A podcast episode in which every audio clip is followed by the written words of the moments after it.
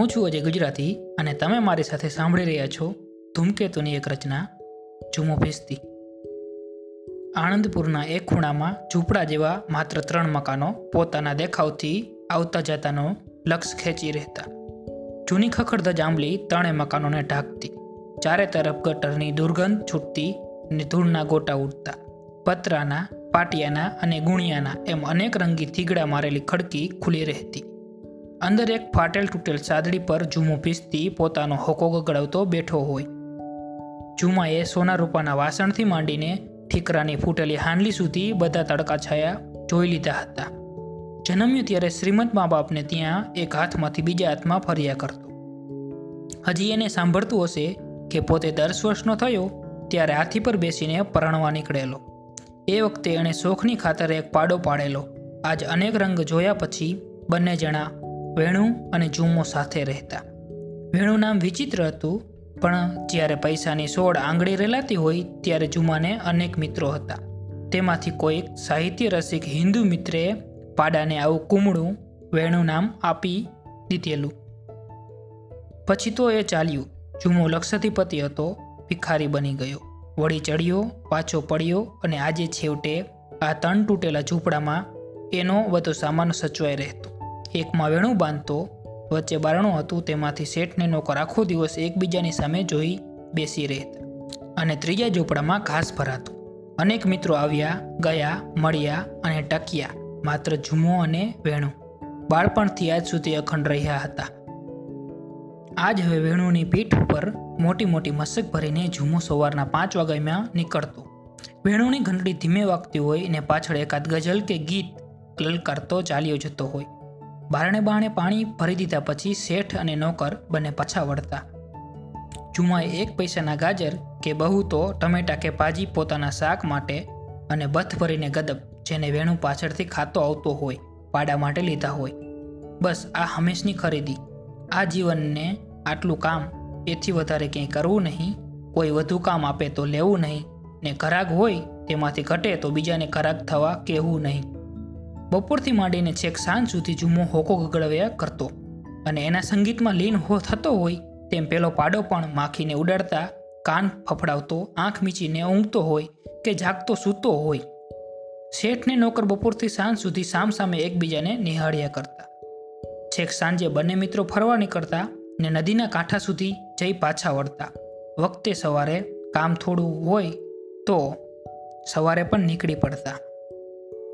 એક દિવસ સવારે પાંચ વાગ્યે આ પ્રમાણે બંને ફરવા નીકળ્યા જુમાની વિચાર હતો કે પાડો થોડું ઘણું ચરે તો સારું. પણ વેણુને એમ લાગ્યું કે એમ બહાર ખાતા ફરવું એ કાંઈ ગૃહસ્થાયના લક્ષણ નહીં. એટલે જુમો ખવડાવવાનું કરે તો પણ પાડો રણકીને સામે ઊભો રહે અને ના નહીં ખાવ એમ સ્પષ્ટ સંભળાવી દે. અને જુમો થાક્યો. ચાલ ત્યારે, ઘરે જઈને ખાજે. તને લાડ કરવાની ટેવ પડી છે.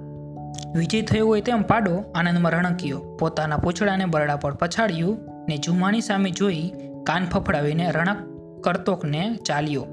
જીતના આનંદમાં પહેલાં તો તે થોડુંક દોડ્યો. જો જો, હવે પાછો વાળું કે દોડવાનું છે? જુમાએ મોટાથી ઠપકાની બૂમ પાડી. પણ એ પહેલાં વેણુ તે રસ્તે ચડી ગયો હતો. રસ્તામાં આડે રેલવેની સડક હતી. જરાક ઉતોડે ચાલતા પાડાનો પગ રેલના બે પાટાની વચ્ચે આવી ગયો. પગને કાઢવા તેણે પ્રયત્ન કર્યો, પણ ફોગટ ધબ દઈને નીચે બેસી ગયો ને જેમ જેમ પગ કાઢવા પ્રયત્ન કર્યો, તેમ તેમ વધારે ને વધારે ભરાતો ગયો. જુમો પાછળ હતો, તે શ્વાસભેર દોડી ગયો. તેણે આવીને પાડાના પગ લઈ આમ તેમ મચડ્યો, પણ બધું વ્યર્થ. આછું અંધારું ને આછો ઉજાસ હતો. થોડે દૂર સિગ્નલનો હાથો નીચે નમેલો દેખાતો હતો. જુમાને પેટમાં ત્રાસકો પડ્યો.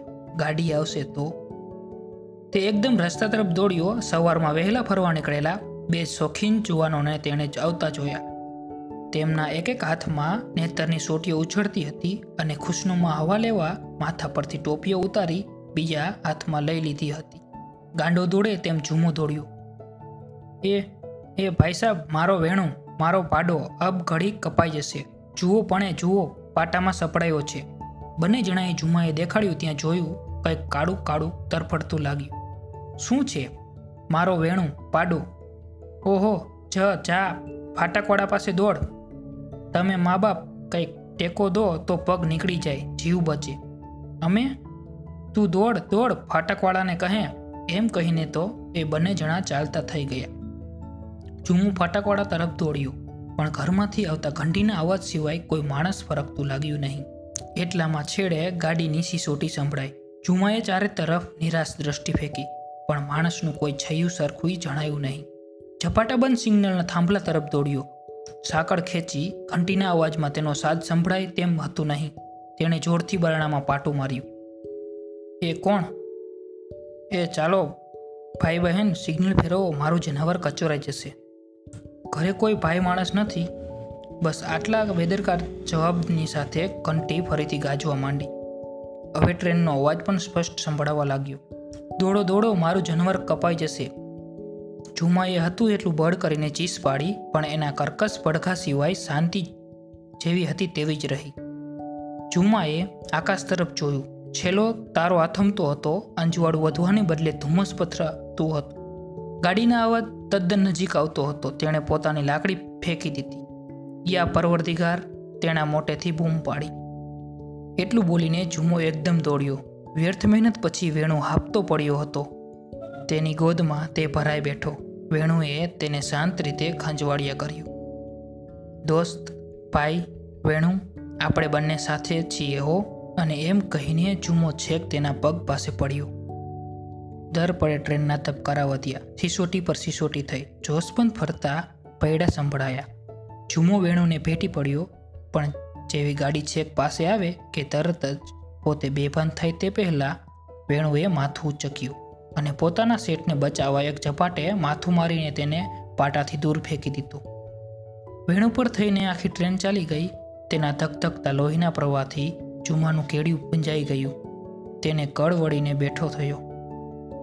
ત્યારે લોહીના ખાબોચિયામાં ઢકાયેલા થોડા છૂટાછવાયા ભાગ સિવાય એના પ્યારા મિત્ર વેણુનું કાંઈ પણ નામ નિશાન રહ્યું ન હતું. હજી પણ હંમેશા ઝૂમો સવારના એકલો જ અશાંત એ રસ્તે ફૂલ લઈને આવતો દેખાય છે અને એક માનીતા પથ્થર પર ફૂલ મેકીને, વેણું વેણું વેણું, એમ ત્રણ બૂમ પાડીને ચાલ્યો જાય છે.